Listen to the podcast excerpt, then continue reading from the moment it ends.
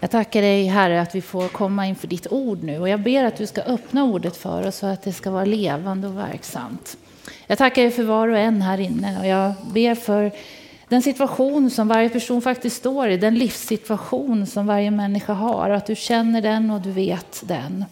Jag tackar dig för att vi får tro att när vi kommer samman som församling så har du ett ord till, till uppmuntran, till korrigering, till kraft, kanske till vägledning, till att bara få sitta inför dig tillsammans, men också att vi kan finnas för varandra. Och vi ber att det ska få vara frid ifrån din himmel som strömmar, men också frid i gemenskapen. Jag, jag vill verkligen be nu att det här ordet ska få vara verksamt praktiskt, att det ska göra skillnad liksom i oss, att det ska verka och att något som du vill ska få ske i våra liv. Kanske lite olika saker. Du känner oss. Amen. Amen. Ja, hur skapas frid? är ju själva då frågan idag. Vi är ju i ett tema, jag vet inte om du har missat det, att vi håller på med Jesus predikar. Att det är någonting som vi har hört nu. Det är tredje gången nu som jag predikar över temat. Vad, om Jesus, Guds son, kommer till jorden, vad, vad säger han? Vad är det han lyfter upp för, för saker? Det är inte helt oviktigt att komma ihåg att Jesus är fridsfursten enligt Gamla Testamentet. Så självklart så är just hur skapas frid någonting som han talar om. Ibland tydligt och ibland lite så här underliggande. Vi, ska titta på, vi, vi tittade förra gången som jag predikade på fyra saligprisningar från Matteus 5. Ni vet där, salig är den som, salig är den som. Vi ska fortsätta idag. Vi ska tänka frid, vi ska titta på tre stycken helt olika saligprisningar, men alla kommer jag nu föra till temat frid. Och det ska du få vara med om. Hur gör hon det? Eh, så vi ska faktiskt läsa direkt nu ifrån Matteus 5, 7-9. De här tre ganska enkla meningarna rent bokstavsmässigt, men innehållsmässigt så är de jättesvåra. Vers 7 i Matteus 5 lyder så här.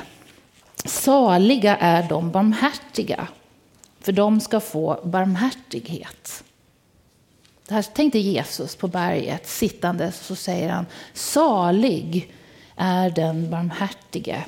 Han skall få liksom barmhärtighet. Salig är de renhjärtade, för de ska se Gud.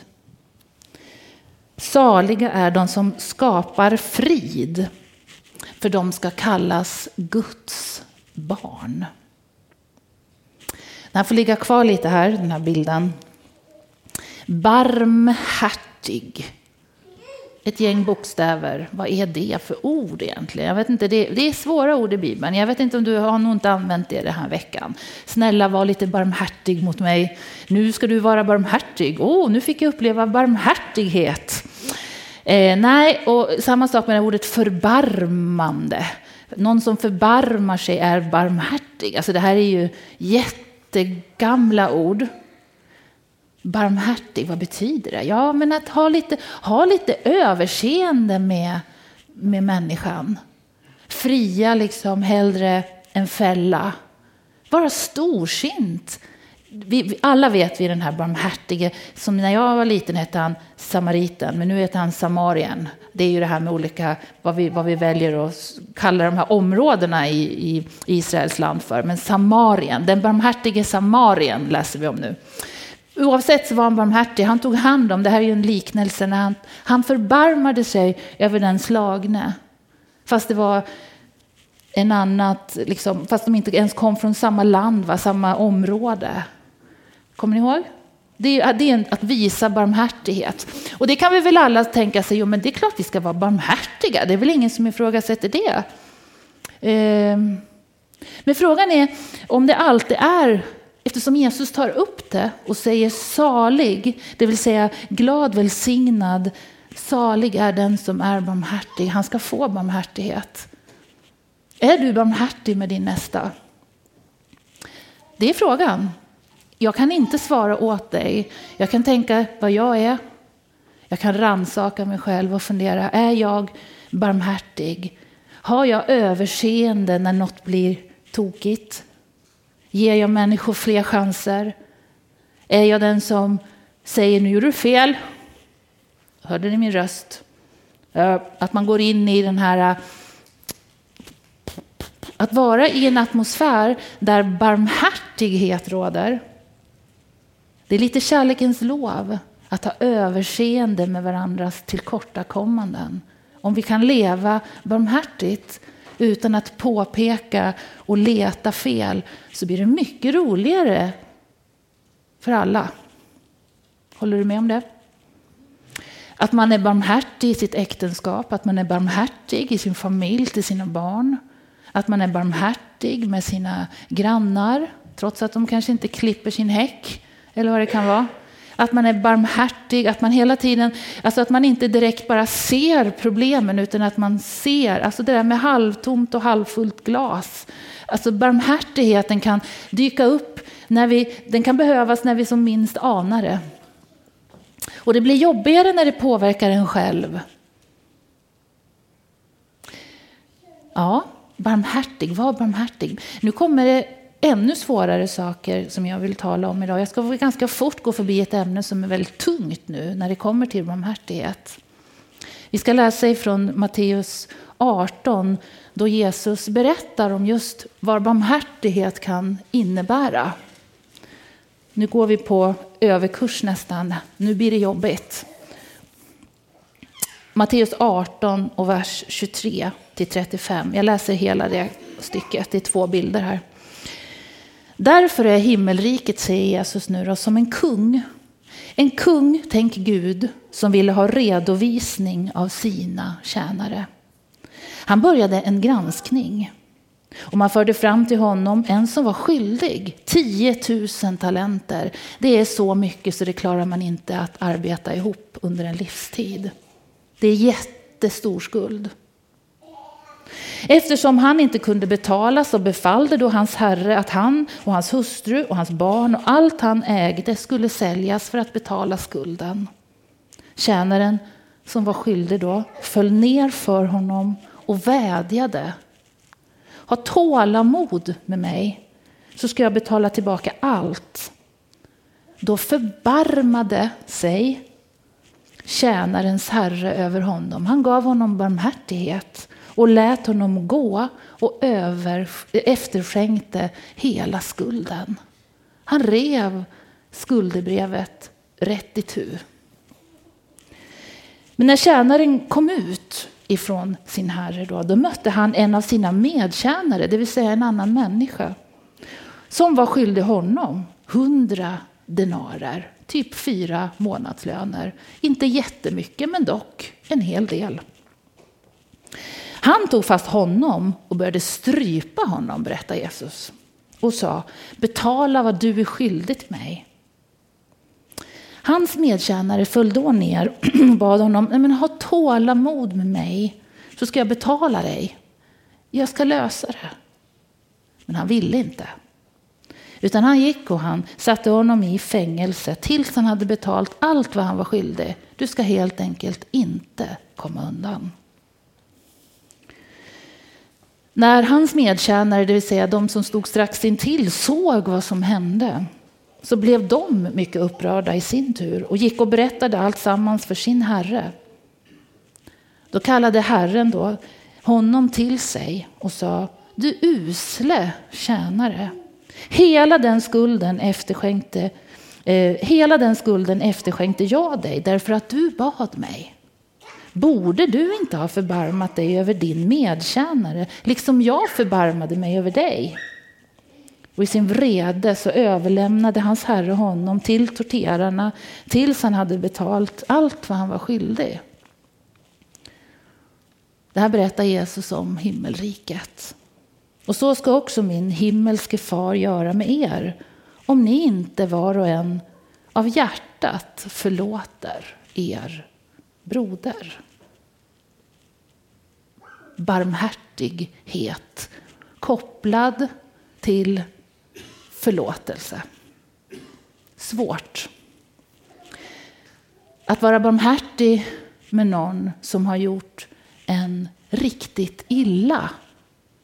Det är svårt. Någon som har sårat den, någon som har utövat kanske makt på ett felaktigt sätt, någon som har sårat den med ord eller varit elak emot den, som har svikit förtroenden eller Jesus säger ja, det är nu barmhärtigheten, nu är det tungt att vara barmhärtig.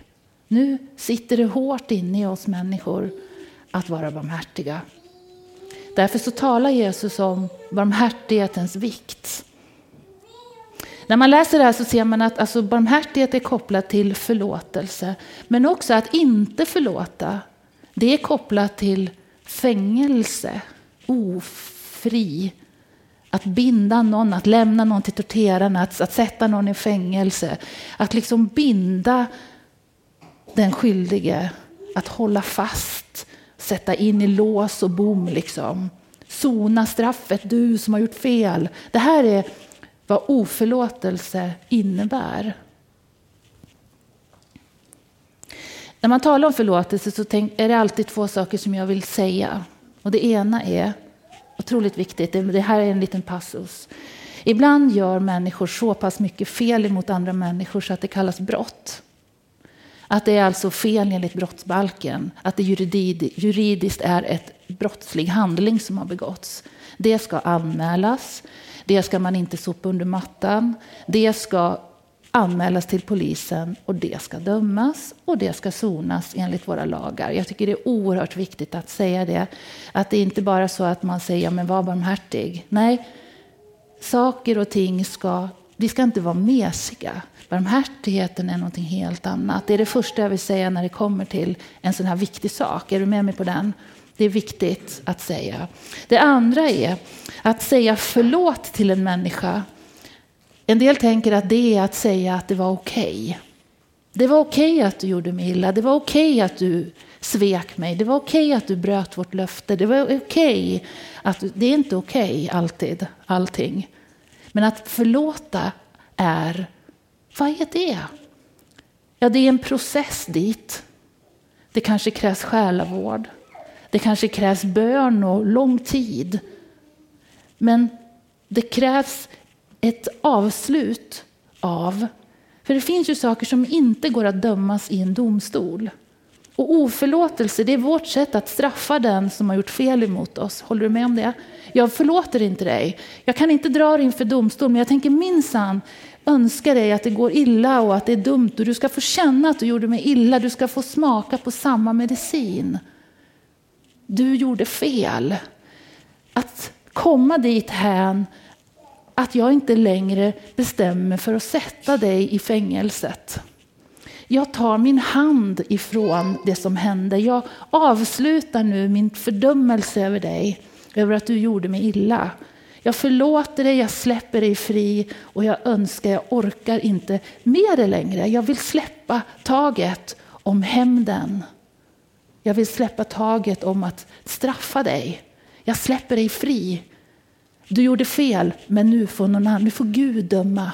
Du får, det, får, det får ligga där. Jag lägger bort det från mitt hjärta. Jag orkar inte med att kämpa i hat, i, i irritation, i vrede och i straff. Det här är så viktigt att vi kommer dit, vi kristna. Det är så viktigt så att Gud själv säger, jag kan inte förlåta om inte du förlåter. Jag har förlåtit dig, jag har rivit hela ditt skuldebrev. Om inte du sen förlåter så kan jag inte förlåta. Alltså han går in, alltså det låter som att Gud är, är tuff med oss här och det är han. Han villkorar det lite grann. Men egentligen så tror jag det handlar om att han vill kliva in själv och vara med dig och mig i förlåtelseprocessen. För han vet att, att vara fri är det viktigaste för människan. Att vara fri i syndernas förlåtelse men också att vara fri till sin omgivning. Att, att liksom inte gräma ner sig i de djupa såren. Att avsluta, stänga igen locket, sluta hämnas. Det är så viktigt så Gud själv säger jag kan inte förlåta, jag vill vara med dig i förlåtelsen. Han går in i hela förlåtelseprocessen. Så vill jag se detta. Så ska min, om inte du förlåter så ska jag lämna dig, säger den här texten. Så ska också min himmelske far göra mer om ni inte var och en förlåter er medbroder. Det är så tufft. Varför är det tufft? Jo, därför att det är så viktigt.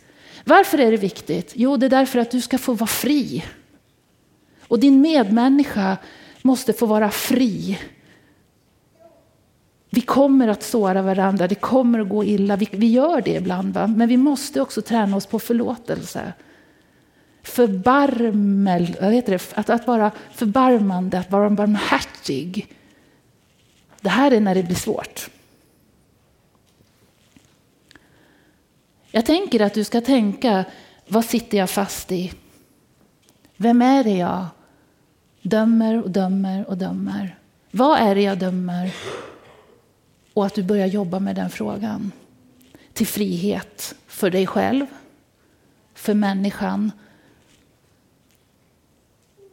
Gud har förlåtit dig. Förlåt du i din tur. Det är ett väldigt viktigt statement av Jesus. Salig är den barmhärtige, han ska få barmhärtighet. Och vi måste hjälpas åt att stötta den som har farit illa, att den inte fastnar i bitterheten. Mm. Allvarligt va? Ja, men oerhört viktigt. Jesus är väldigt allvarlig på den här punkten. Det här är första delen av frid. För vad händer när, när vi lever i förlåtelse? Jo, det blir frid. Hur skapas frid? Jo, den skapas genom att du och jag arbetar med våra relationer. Att vi kan hälsa varandra med frid. Det behöver inte betyda att jag ska anstränga mig så mycket så att jag måste glädjas med den som har svikit dig. Alltså, du behöver kanske inte liksom överdriva det här, men du ska åtminstone släppa personen fri och säga nu slutar jag anklaga. Vi lämnar den saligprisningen och så går vi till nästa. Vers 8 där i kapitel 5 i Matteus säger salig Saliga är de renhjärtade, för de ska se Gud. Det kommer helt, nu, först var det om människorna, liksom var barmhärtig. Nu helt plötsligt tänker man, nu kom det till, om, om Gud, renhjärtad och se Gud. Hur kan det här handla om frid? Jo, det är inte alls egentligen svårt. Vi tar psalm 24 liksom, och lägger som ett raster på den här eh, eh, saligprisningen. Då står det så här. Vem får gå upp till Herrens berg? Vem får komma in i hans helgedom? Jo, men det är den som har oskyldiga händer och rent hjärta och som inte vänder sin själ till lögn och inte svär falskt. Han får välsignelse från Herren och rättfärdighet från sin frälsningsgud. Sådant är släktet som frågar efter honom, de som söker ditt ansikte. Det är Jakobs barn, Sela. Ja, den som har rena händer, den som har rent hjärta får kliva fram till Gud och få se honom, stod det. Salig, säger Jesus, är den renhjärtade, den som har tagit emot syndernas förlåtelse, för de ska se Gud. Nu har vi inget spädbarn här inne, men hade vi haft ett, om jag hade stått med ett spädbarn här, då hade ni haft jättesvårt att lyssna på mig. För ni hade hela tiden velat titta på det där spädbarnet. Håller ni med om det? Så fort man tittar, det, det är ju liksom väldigt roligt när man kommer så helt plötsligt står det fyra vuxna. Om man bara liksom dyker ner i barnvagnar. Har ni sett det hos varandra? Och det är ju fascinerande. De gör ju ingenting, de pratar inte, de säger de, man vet ju inte ens, tänker de ens? Liksom. Det gör de ju. Men man tänker, man, har ju, man, får, man får ingen kontakt. Ändå så står man och tittar och tittar på spädbarnen och föräldrarna. Jag vet inte, har ni har ju full koll på era barn även om de inte är spädbarn och man ser ju sitt barn i skolklassen. Där står den, där är mitt barn. Alltså vi är ju otroligt fokuserade på vår avkomma. Eh, och det där är ju naturligt för oss, eller hur? Eh, hur gör Gud? Hur gör Gud? Om vi får komma inför hans ansikte när vi är förlåtna, alltså han, han, han tittar ju. Han tittar. Vi får komma för hans ansikte.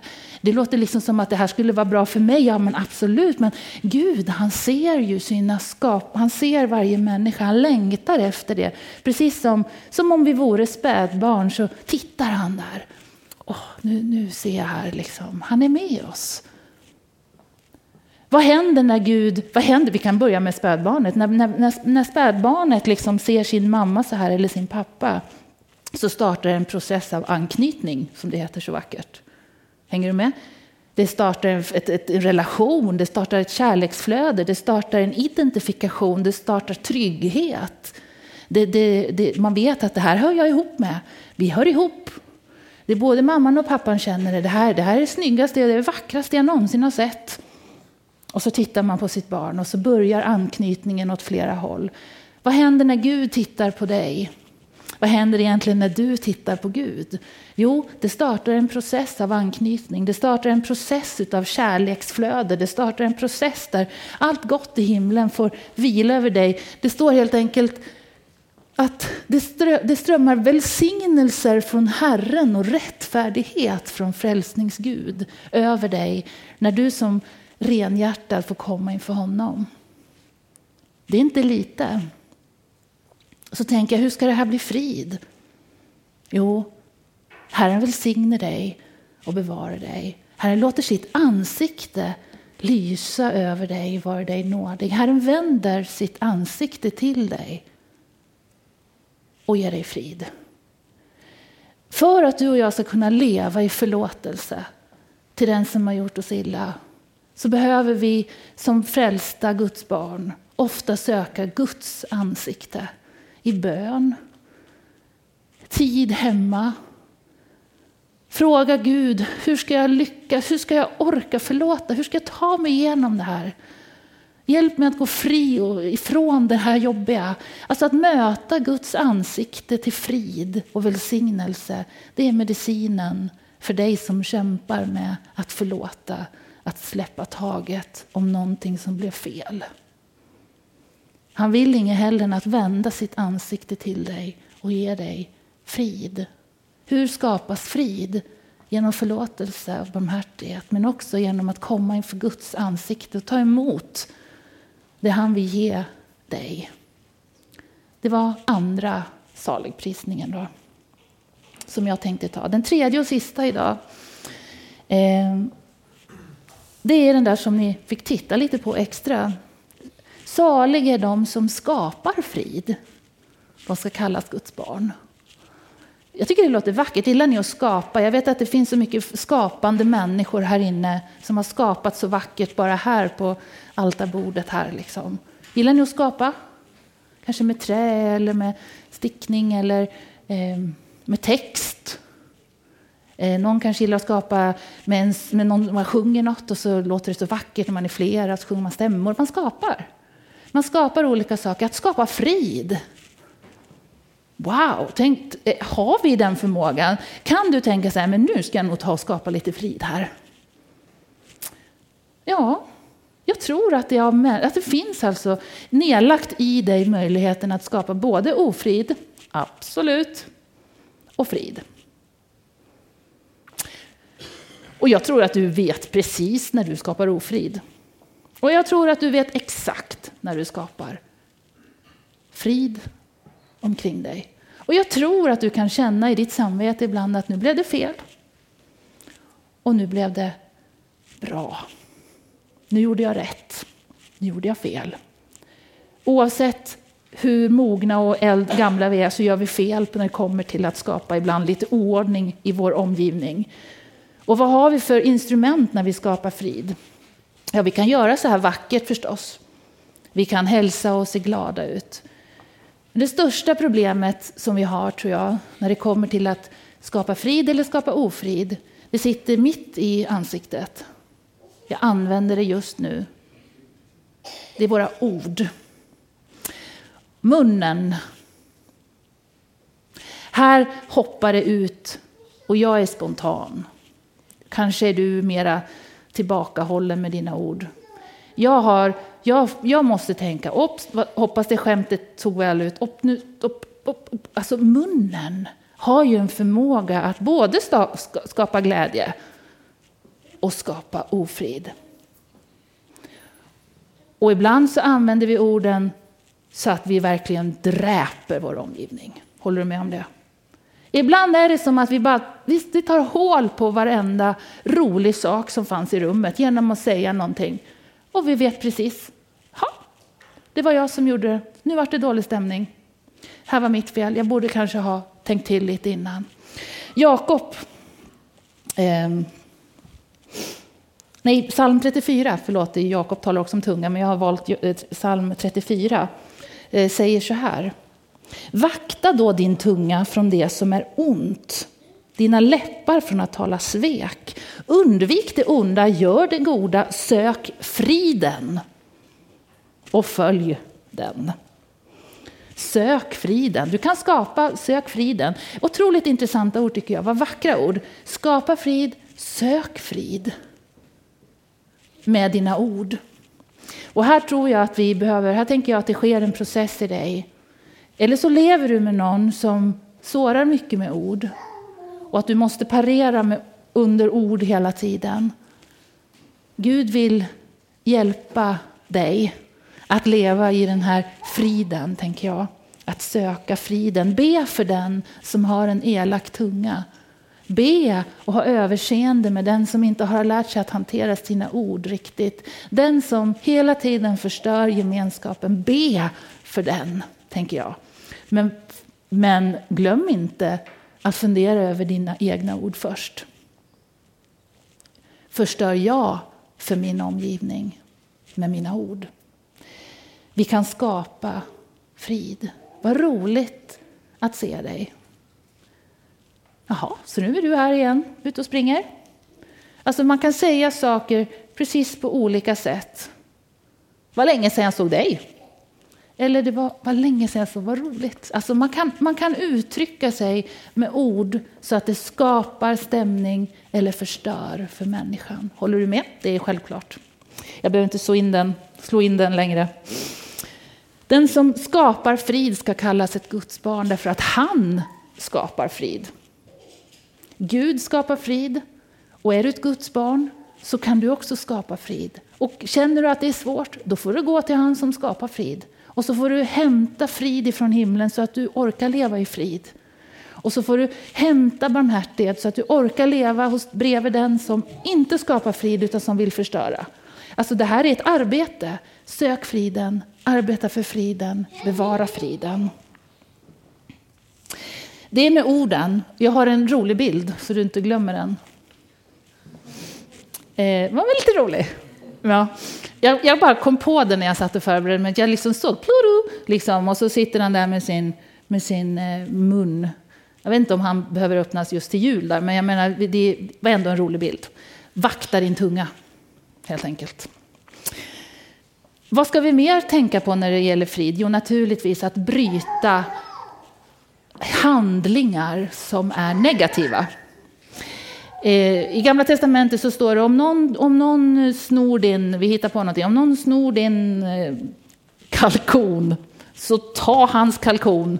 Är det någon som eh, eh, tar ett äpple, så ta ett äpple. Är det någon som säger så här på dig, så gör det tillbaka. Alltså det, det finns en sån här vedergällningsprincip. Och den kan ju kännas rättvis. Gör man något så får man samma sak. Det, det, tyckte man då var en, en bra princip och den, den, den, kan vi ju tycka allihopa att ja, men det är väl okej. Okay. Alltså, gör något så ge igen. Liksom. Men det är inte riktigt så Jesus talar. Utan nu handlar det om barmhärtighet, om att bryta mönster. Om någon ber dig att få låna, ja men ge dubbelt. En, om någon säger så här, ja, ta emot. Alltså det finns ju den här att han, han utökar vedergällningen, som det kallas för, till, till, att, till ett mycket mer generöst sätt att leva. Varför är det bra? Jo, men det tar slut på hämnd.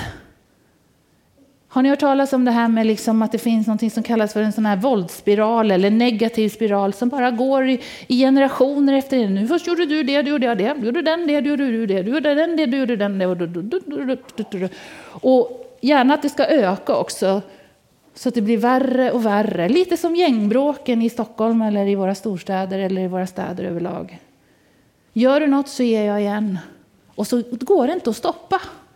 Därför att det ingår liksom i heden att ge igen. Så säger inte Jesus. Utan han säger, han ber dig och mig att bryta våldsspiraler och negativa trender, handlingar och mönster som är negativa. Han säger så här i bergspredikan, bara lite senare i kapitlet 5 och vers 38. Ni har hört att det är sagt, öga för öga, tand för tand, vedergällning. Men jag säger er, stå inte emot den som är ond. Om någon slår dig på högra kinden, det här är ju en svår text. Om någon slår dig på högra kinden, men vänd då också den andra.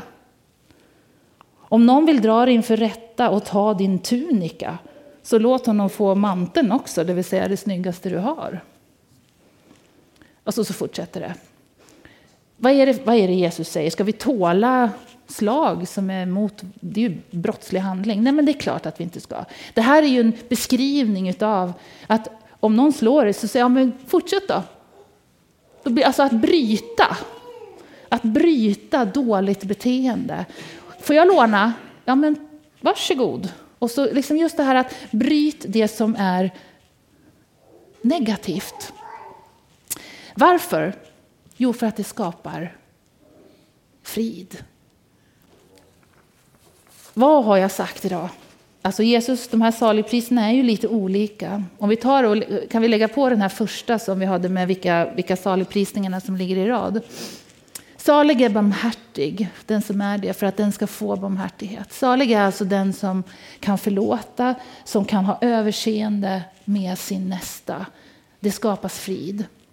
Salig är de som är renhjärtade, de ska se Gud. Och vad händer när vi ser Gud? Jo, vi möter hans frid hans välsignelse. Gud, det här lugnet själv som kan komma ner och ställa till rätta där det brusar och där det är jobbigt. Salig är de som skapar frid med sin mun och med sina handlingar, som inte förstör för sin omgivning. För de ska kallas Guds barn. Egentligen har jag också när jag tittat på de här tänkt att att barmhärtighet behövs när någon gör illa mig. Jag blir hel när jag kommer inför Gud. Det är nummer två. Och jag har sen i uppgift att skapa frid i min tur så att jag inte gör illa någon. Så att någon inte behöver anstränga sig att förlåta mig. Att ha barmhärtighet till mig. Så alla de här tre handlar på något vis om den relation som vi har till Gud och till varandra. Där vi ska samspela och där Gud gör sitt och där vi som församling gör vårt. Förlåt varandra, vakta dina ord. Jag tror att det är viktigt i alla församlingar. Jag tror att det kan vara extra viktigt också så här i en lite mindre församling. Man känner varandra, orden, man, man kanske pratar, man vet en del om varandra. Att man vet om varandra kan stärka gemenskapen, men det man vet om varandra kan man också utnyttja negativt. Att hela tiden vakta som om vi är en familj med om vår omgivning. Att tala gott om, om sin familj, att tala gott om sin församling, att tala gott om sitt ledarskap, att tala gott om att, att se det goda, att ha förbarmande över det som inte är perfekt. Vi är ju inte perfekta. Jag kan välja att berätta om Mats tokiga saker, eller hur? Det finns lite att ta. Jag kan välja att hålla det högt. Mycket roligare. Vi känner varandra. Vi skulle kunna göra varandra jätteilla. Men vi kan också bygga varandra. Samma sak i en församling, samma sak med Guds barn. Vi ska känna varandra, vi ska lita på varandra. Och det här gör att människor tittar på oss och säger, se, de älskar varandra. Lite som du började, Pierre att tala om kärleken som ska öka. Det är ett vittnesbörd. Så när du talar illa om din församling så blir det inte bra. När du talar illa om din nästa så blir det, inte, blir det dåligt även för dig. Och därför så ska vi ta detta budskap, tänker jag, allvarligt. Vi ska ha vi ska sjunga nu tillsammans, vi ska be och vi ska sjunga någon sång tillsammans. Vi kommer erbjuda förbön. Margareta är här och eh, kommer ställa sig här nu. Och jag tänker att du ska komma till henne, du som känner att jag behöver, jag behöver ett möte med Gud själv, hans ansikte. Att få be välsignelse böner över någon idag som känner här behöver jag behöver bara möta Jesus. Det kan vara allt ifrån att du kämpar med någonting till att du bara vill ha ett möte med Jesus. Um, och så vill jag också utmana dig att du tänker, hur har jag det med förlåtelsen i mitt liv? Finns det någon jag ska arbeta lite med att släppa taget om och inte straffa längre, släppa taget om? Vi ber tillsammans. Vi kan stå upp tillsammans. Jesus, jag ber nu och överlämnar resten av gudstjänsten till dig. Jag tackar att du är guden som, är, som är, vill ge frid. Att du är förlåtelsens Gud, upprättelsens Gud. Jag tackar dig Jesus att du var villig att liksom hängas på korset för mänsklighetens skull. Att liksom riktigt kräla för människans skull. Att ta emot hugg och slag. Att eh, skymfas, att hånas, att löjliggöras för människans skull. Att du kröp hela vägen till korset. Jag tackar dig för den, för den, för den vittnesbördet som du har gett oss Jesus i vad människan är värd. Vad, vad, vad människan är viktig. Jag tackar dig för att du också uppstod och att i det så finns en förlåtelse att inhämta till var och en av oss. Att få komma inför Gud, att vi får komma inför dig Gud och hämta kraft och styrka och frid idag så att vi i vår tur, i vår tur kan förlåta, leva i frid till varandra och till vår omgivning. Jag tackar dig Herre för att idag så vill du tala in i situationer där det har kommit in mörker, där det har kommit in oförlåtelse, där det har kommit in en, en, en, där det finns sårade hjärtan. Jag tackar dig Herre för att du vet det som har hänt. Tack att du vet och känner varje situation där, där det har gjort ont. Du vet varje situation där hjärtat har liksom slagits i tur och där livet har liksom rämnat under fötterna på en. Jag tackar dig Herre för att du vill hjälpa till ett nytt, ett, ett nytt kliv upp på din klippa, upp på din försoning, upp på din frid. Och jag ber Herre att, att det ska få komma en, en, en tid över vårt land och liksom det blir mjuka hjärtan som liksom älskar dig och som ärar dig och som är fria att tjäna dig. Som inte sitter fast i bitterhet eller har fastnat i jordelivets liksom alla möjliga saker. Utan när ditt ansikte får nå in i varje situation, i varje liv. Jag tackar dig Herre för att din himmel kan vara öppen över ditt folk och dina barn. Tack att du känner med oss. Tack att du vet varje situation. I ditt namn jag ber. Amen.